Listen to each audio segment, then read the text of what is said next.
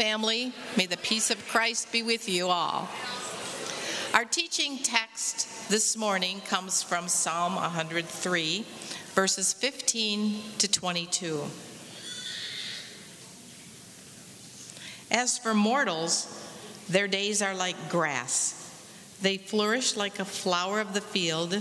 The wind blows over it, and it's gone, and its place remembers it no more. But from everlasting to everlasting, the Lord's love is with those who fear him, and his righteousness with their children's children, with those who keep his covenant and remember to obey his precepts. The Lord has established his throne in heaven, and his kingdom rules over all. Praise the Lord, you his angels, you mighty ones who do his bidding, who obey his word. Praise the Lord, all his heavenly hosts you his servants who do his will. Praise the Lord, all his works everywhere in his dominion. Praise the Lord, my soul. The word of the Lord.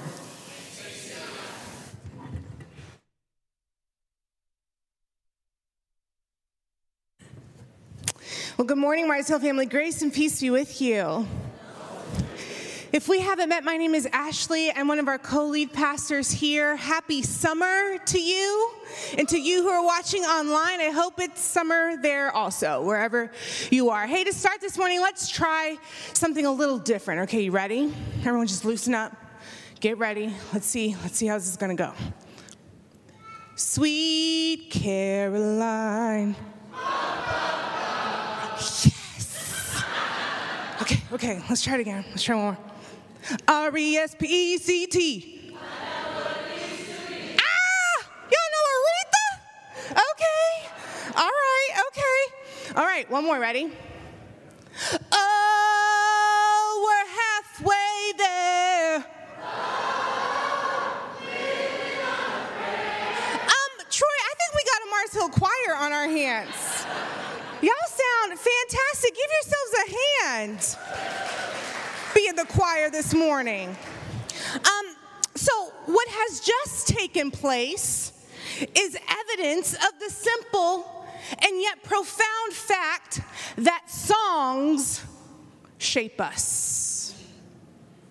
Songs shape us. From school dances, you remember prom if you went, to breakups, road trips to wedding ceremonies, there are certain songs that have given words to the range of human emotions and experiences.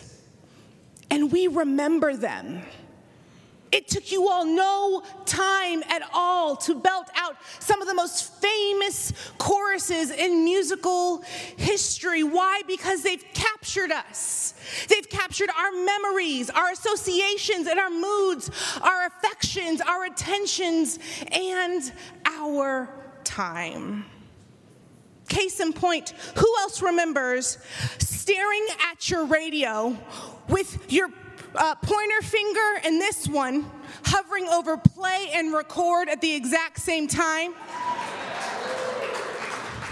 Anyone born after 2002 is like, what is she talking about?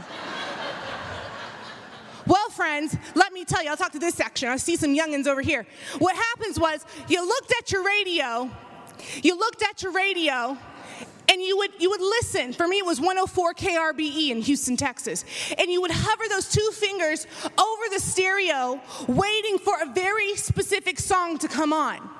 And right at the beginning of the song, when you thought it was it, you hit it real quick. And then you would let it play, and then you would stop it, and then you would have that song on a cassette tape forever and ever and ever. And maybe the front part of the song was cut off just a little bit but you had most of it.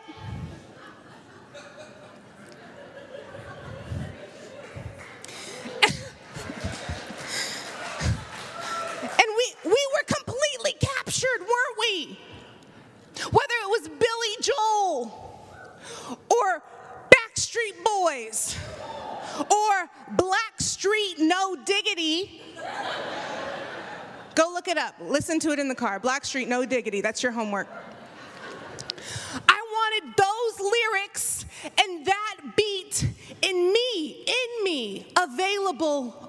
repeat.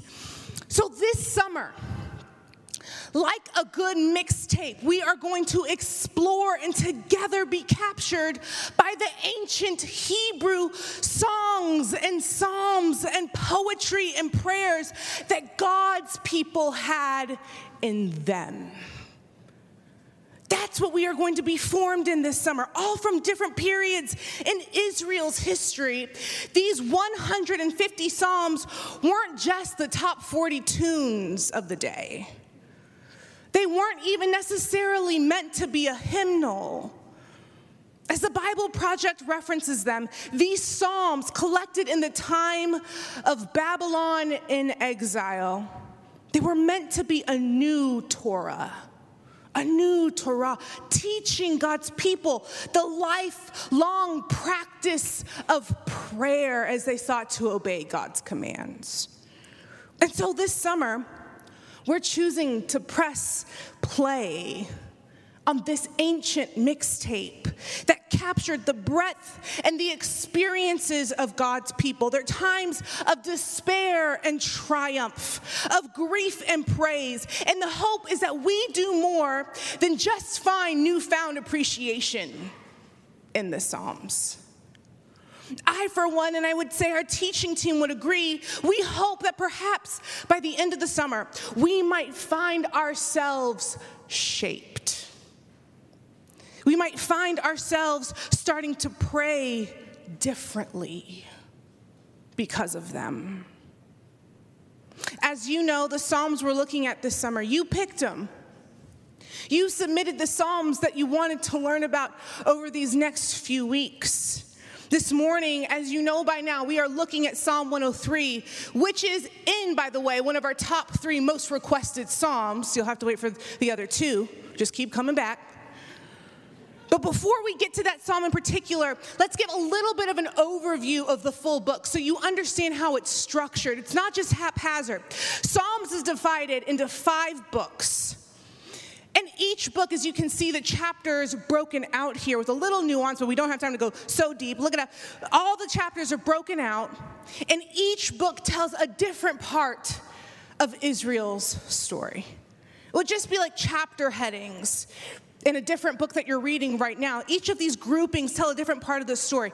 David wrote 73 of the Psalms, but you might be surprised to know that other Psalms were written by Asaph, the sons of Korah, Solomon, and Moses, and 49 are actually anonymous. So, all these various writers are telling different parts of the story of Israel's history. But if you choose to read them in order, there are really two major categories, two major genres, if you will, that occur. And that's the genre of lament and the genre of praise. And again, if you read them in order, lament shows up predominantly in books one through three. And as we move into books four and five, you'll see that praise starts to dominate. And again, though not exclusively meant to be a hymnal, I love what N.T. Wright says about this collection of prayers and songs. He says the Psalms are designed as worship. The multidimensional worship in which every aspect of human life, every single one, is laid as an offering before the God who comes to stand at the crossroads of time and space and matter. They are truthful.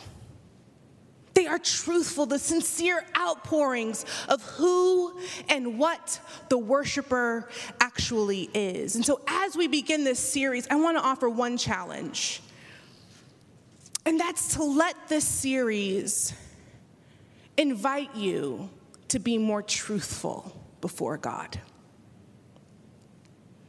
Let this series invite you to be more truthful and honest before God. Just this past week, I went on a one day solitude retreat an hour away from home because I realized it was becoming harder for me to find space to be fully honest before God. For those of you who are caregivers or have young children in the house, who have work to tend to, who have friendships, it was becoming hard for me to say, God, I can't really, I can't really fall before you in front of, in front of you at home because my kids might see. I can't really fall apart before you at work because we have cubicles now. I can't, I can't really, I can't really tell this friend that I know that person would listen, but they've got other stuff going on. And so I needed to get away. I needed space in order to truly fall apart before God. And my, my hunch is that some of you feel the same way. And so, my prayer is that just as the rocks cry out, just as the angels praise, so would we find ourselves, Mars Hill, fully sincere and truthful before God. So, maybe just a heart check right now. What sincere outpourings would you have to offer God this morning? What's true about you as a worshiper before God today? This challenge I'm issuing to us is in part why I wanted to start with Psalm 103. It's a psalm of praise and thanksgiving, but its placement matters. Its placement and the whole context of the larger book matters. It is situated honestly. Here's what I mean Psalm 103 is part of book four which overall is a book meant to be a response to the crisis that the people of God are facing in exile. So, if you go to the beginning of book four, it opens with Psalm 90, which is a prayer of Moses, by the way. It's a prayer of Moses, and the prayer is very specific. It's for God to show mercy to God's people. In short, the situation is dire. And Moses is praying, crying out, God, would you, would you have mercy upon us? And as I look around the shed today, and as I imagine some of the folks who might be tuned in online, I know that for some of you the situation is dire. You showed up, you showered this morning, maybe you didn't. If you're watching online, that's okay but your situation is dire. I know families within our community right now that are still at home recovering from COVID or other serious illnesses. I know families that are holding so much anxiety because of the rising prices of gas and rent around our city. I know families that are anticipating, individuals anticipating their loved ones crossing over from this life to the next in just a matter of days in hospice. And I know families like my own that are still recently grieving a loss. There are dire situations for many of us in this room and watching online. So if we were to tell the truth, perhaps we haven't left the first part of the book. But for those of us who have been cozied up to crisis, Psalm 103 is perfectly placed and right on time. So, book four begins with Moses' cry, but by the time we get to Psalm 101, again, still in book four, we see a cry for justice. Psalm 102 is marked by despair. I mean, if you just read the heading of Psalm 102. This is a psalm right before 103. It's the prayer of an afflicted person who has grown weak and is pouring out a lament before the Lord, someone who we're told in 102, verse 4, has forgotten to eat. There's something deep happening here. There's something dire happening here. And then finally, Psalms 103 and 104, which by the way are meant to be read together. They come immediately after the cries and the questions. They come immediately after the despair with these three words Praise the Lord. Praise the Lord.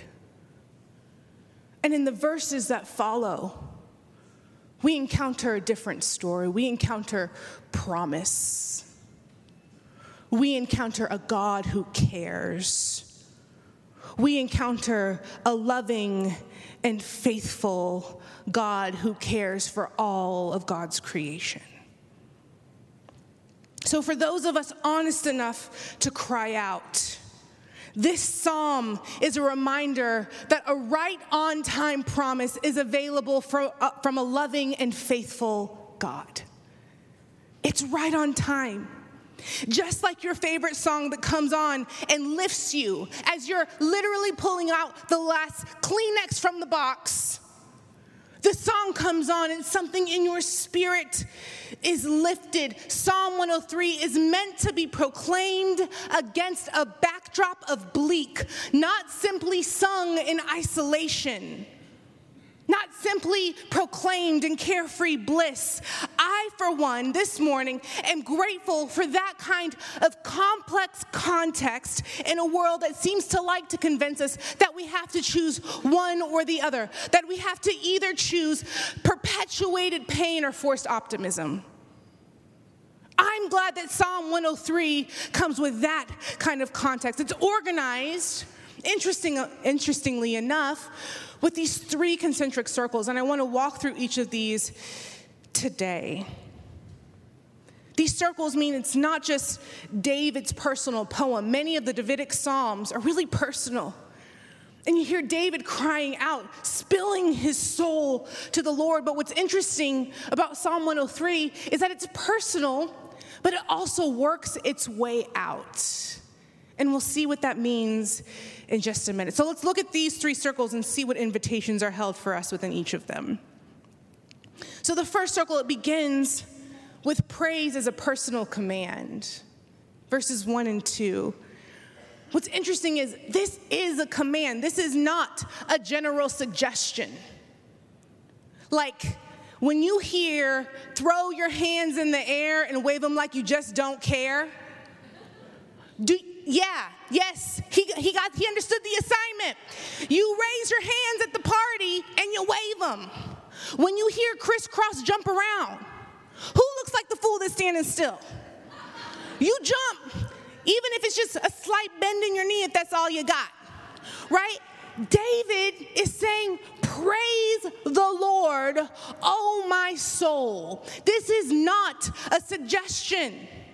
And he's speaking directly to his soul, his nefesh. This is not a disembodied kind of soul that we might imagine in our Western context, like, oh, there's my body and then there's a soul floating out here. There's the root word is like your throat, the place with which you breathe, you eat. This is your entire being, the fullness of yourself. David is commanding to praise. It's a call back to Genesis 2 7 when the Lord God formed man from the dust of the ground and breathed into him the breath of life. David isn't speaking to a disembodied part, he's speaking to his fullness. And he doesn't suggest a self help practice, he uses an imperative verb he tells his soul to barak. In your shed Bibles, it's the word praise, but it means to bless God, to celebrate, to adore. One form of the verb literally is more uh, vivid in, in its imagery, and it means to break down or to bend the knees. David is saying, everything within me Barak. Bless God.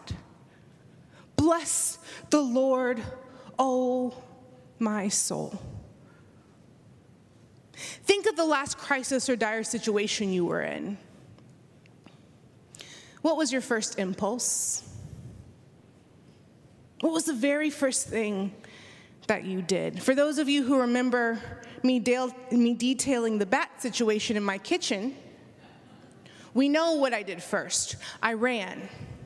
I left my kids in the house and I called a neighbor. Maybe you don't literally run.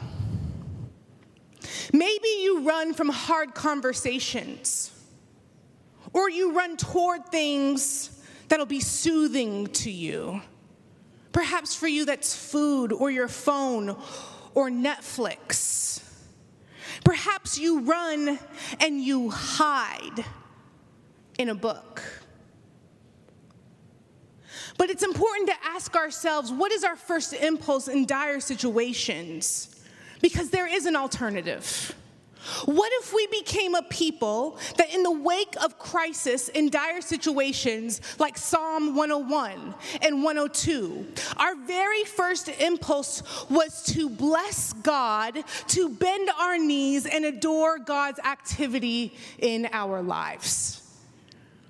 How might our thoughts and our conversations and our emotions, how might all that is within us be changed and transformed. I can remember my grandmother doing this. She would hear of someone who was in the hospital or hear of some drama going on at a farm down the road. And I remember being in her home as her only grandchild, and she'd say, Oh, Lord, bless you. Lord, you are good. And as a child, I thought it was a little strange. Because I'm like, address the situation. What? Mima, why are you talking to God? But now, as I engage Psalm 103, I'm starting to get it now. She knew that when we command our souls to praise God, God becomes the primary subject, not our view of the situation. Oh, the world needs more souls to praise God first. World needs followers of Jesus to praise God first. Amen, Jim. And guess what? We know how to do this. We just did it to open the series. It was reaction. Because what was in us, all I had to do was give you a little bit of lead and it came right out. We know how to do this, church. We know how to do it. God never changes. And there's something about God that David knows because he can command his own soul to praise. He knows who God is. Which brings us to our second circle. The psalm includes a command to personal praise, yes, but it also highlights God in contrast to who we are. So the second call is to remember who God is in community. God's benefits are listed right here, verses 3 through 13, if you need to be reminded. Kyle led us uh, through prayers of the people with these verses this morning. God forgives all your sins, He heals all your diseases. God redeems your life from the pit. God crowns you with love and compassion, satisfies your desires with good things, works righteousness and justice for the oppressed. God is compassionate and gracious, slow to anger, abounding in love. God will not always accuse, won't harbor God's anger forever. God does not treat us as our sins deserve. God doesn't repay us according to our iniquities, and God has compassion on those who fear God in case you haven't remembered a reason to praise God yet, we serve an awesome God. For those who still can't forgive themselves, you are forgiven in Jesus' name. For those who are not living in the West or in a place of privilege, God is working righteousness and justice for you. For those who've been on the other end of an angry father or mother, the other end of their angry wrath, God is slow to anger. When you look at the text, it's interesting the word all, A L L, the word is repeated seven times. And though it's not an acrostic poem, perhaps we'll get to an acrostic poem later on in the series, it's 22 verses serve as a nod to each of the 22 letters in the Hebrew alphabet, meaning David is trying to say it all about God. David is trying to explain in mere human words the vastness of God's goodness. We don't have time to break down each of these attributes, but my favorite comes in verse 8 when Moses shows up again. Remember, book four opens with Moses' psalm, Psalm 90. So David rehearses the words Moses spoke on Mount Sinai in Exodus 34. And in verse 8, he remembers that God is compassionate. Some translations will say merciful. It's derived from the Hebrew noun for womb. And so, as I was reading, exploring this verse, one theologian said, God's womb like love is available to us. God's womb love, a very maternal image. And yet in verse 13, David says, as a father has compassion on his children, so the Lord has compassion or womb love on those who fear him. Don't you see this psalm is speaking to each and every one of us who has ever had a father or a mother wound? The psalmist is saying, Look, I can show you a God who cares for you intimately, as in the womb of your mother. But I can also show you the compassion of a father. Everything you need is found in my compassionate and steadfast love. David is trying to say it all and remind himself of every bit of what God has to offer. But this recounting who God is is held in contrast, in a sense, to who we are, and we're told. Verse 15, as for mortals, their days are like grass. They flourish like a flower of the field. The wind blows over it and it's gone, and its place remembers it no more. But from everlasting to everlasting, the Lord's God, the Lord God's love is with those who fear him. As I read this verse, I have an image of my peonies that are in my driveway. One word for peonies. I mean, they're beautiful, but they are fickle. I drove past them on my way out this morning, and just the slight little rub of our, I call it our bus, it's our suburban, our bus pulled out, just a slight rub, and the peonies just withered. Just fell off. And I said, Really? That's all it took. Don't you know God knows that we're the exact same way? Don't you know God knows who we are because God created us? God knows that we're trying to get it together, but God also knows that just like the grasses and the flowers of the field, the wind blows over and we're, we're gone. And so it does us well, church to remember who we are in contrast to God's everlastingness. What great comfort and hope that brings to those of us who feel like it all hinges here. It all hangs with us. It's all determinant upon what we do, how we strategize, our best foot forward. But God knows. A portion of this verse was quoted in Mary's song from Luke 1. If you read into the Gospels, and as she was in communal presence with Elizabeth, she sang this song. So I really do believe the communal contrast, it helps us remember our place and our temporal nature in light of God's place of forever dominion. So not only do we need to command our own souls, but we also need to remember who God is and who we are in light of the covenantal promise together. Praising God is not just personal. I hope on your way out you take a look on this west wall. Because as we've been writing on these wooden boards over the last series in Nehemiah, the hopes and the promises we hope are realized in our midst, they're all tucked in between these wooden boards. And these boards serve as an audio wave. And if you were to say them, it would say, a Jesus people for the sake of the world. So, my hope, thank you, Jim Smith and Terry Gruters, who helped put this together. My hope is that this one artistic installation is a reminder to us of this promise This is an example of our communal worship. Another way we can bless God in community, sure, we can remind ourselves corporately that we are dust and we can tell each other, You're dust, your days are numbered. I don't know how well that's gonna go over.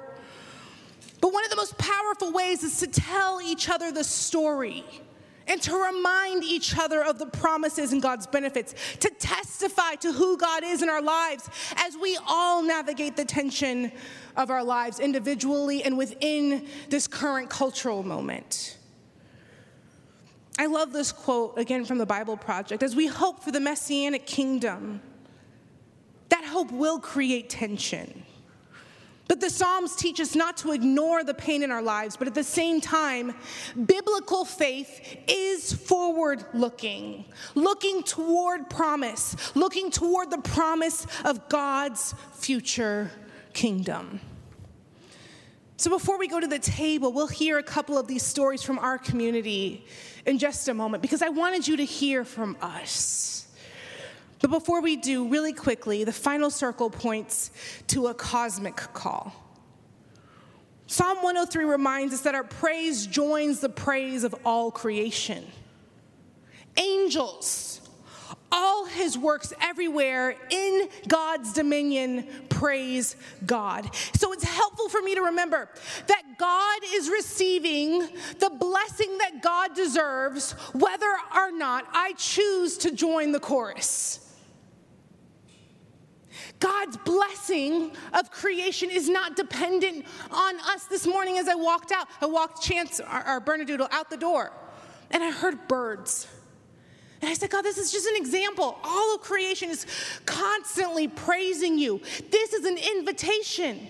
The end of Psalm 103 starts right back where we began. And it is an invitational command to say, because all of creation already is praising God, would you join in the chorus too? So that's the final invitation, Mars Hill. No, you don't have to praise God. You don't have to barak God. But all of creation praises the Lord. And we get to praise God too. For the final, um, for the final, uh, yeah, just few moments, I asked Tim Nelson, our associate pastor, to send me the names of some folks in our formation school who just finished up this last cohort. And I said, Tim, would there be a couple people willing to offer their testimony, their communal testimony of praise in light of Psalm 103? And so we get to hear this morning via video short clips from Kristen and from Andrew. So would you take a look at the string now? Hey Mars Hill, my name is Kristen Borst. In Psalm 103, the psalmist talks about praising the Lord who satisfies our desires with good things. In the fall of 2021, I was feeling disenchanted with life and society, and particularly with the American church. I was definitely desiring authentic hope and ended up finding that in my participation in the formation school cohort. Together with a group of 14 people, we had space to wrestle, both naming our struggles as well as the faithfulness of God. We were able to encourage each other in the processes of learning and unlearning and we were invited to step into ancient practices meant to both grow and sustain us. Journeying together with this group over the last nine months has indeed provided space for me to both borrow and cultivate fresh hope, a good thing indeed.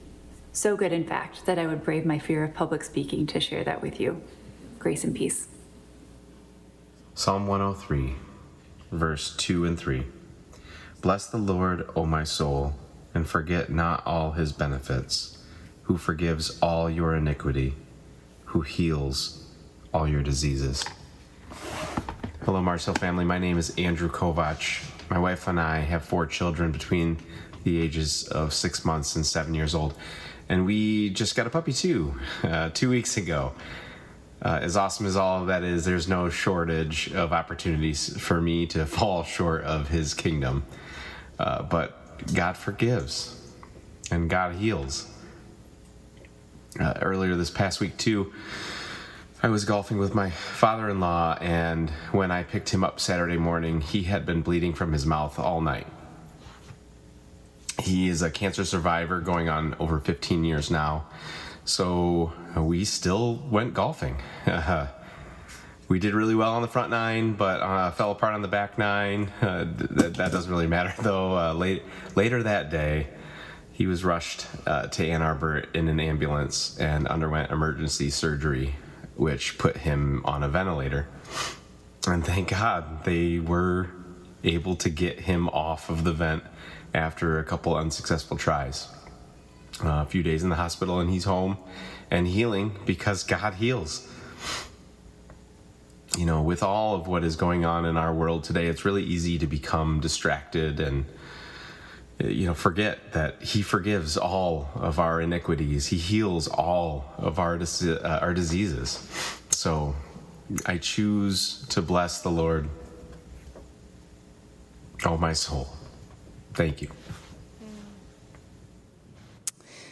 So as we come to the table i'm reminded of words by author and professor Soong-Chan Rah who says the communities that have oftentimes experienced lament oftentimes have the most celebratory songs. So, my prayer, Mars Hill, is that as we come to this table and rehearse who Jesus is in fulfillment of everything, all the benefits that God says He is in Psalm 103, Jesus came to this table and He fulfilled in Himself. So, as we rehearse God's benefits, may we also rehearse this story here at the table. The Lord be with you. Lift up your hearts. Let us give thanks to the Lord our God. Would you pray with me? How right and a good and joyful thing at all times and in all places to give thanks to you, God Almighty, creator of heaven and earth. Therefore, we praise you we join our voices with angels and archangels and with all the company of heaven who forever sing this hymn to proclaim the glory of your name. Holy, holy, holy Lord, God of power and might. Heaven and earth are full of your glory. Hosanna in the highest. Blessed is he who comes in the name of the Lord. Hosanna in the highest. And so, Spirit, we pray that as you have done in generations before, that you would come and nourish us through this meal. May this nourishment remind us of who we are in light of who God is. And may it give us strength to tell the story and forever praise God's name alongside all of creation. Amen. So on the night he was betrayed, Jesus took bread, and after giving thanks, he broke it.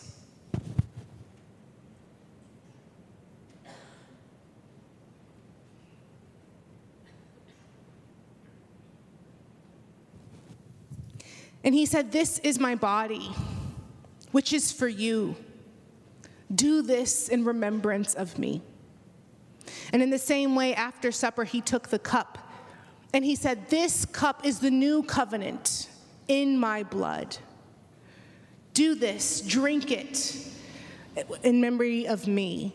For whenever you eat this bread and you drink this cup, you proclaim the Lord's death until he comes. And so, together, Mars Hill, we proclaim the mystery of our faith alongside brothers and sisters, believers all around the world, not just here in this room or West Michigan. And that mystery is this that Christ has died, Christ is risen and Christ will come again. And so we invite you, as we enter into another space, to raise our souls, to barak God with all that is within us. To take the time that you need, we have Brian in the back who would love to pray with you. We have our prayer walls open. Perhaps this is an opportunity for you to be truthful and honest before God in a way that is new for you. But may it lead you to a place of fresh praise and communal testimony to the God who is worthy. Come, for all is ready. Receive who you are, the body of Christ.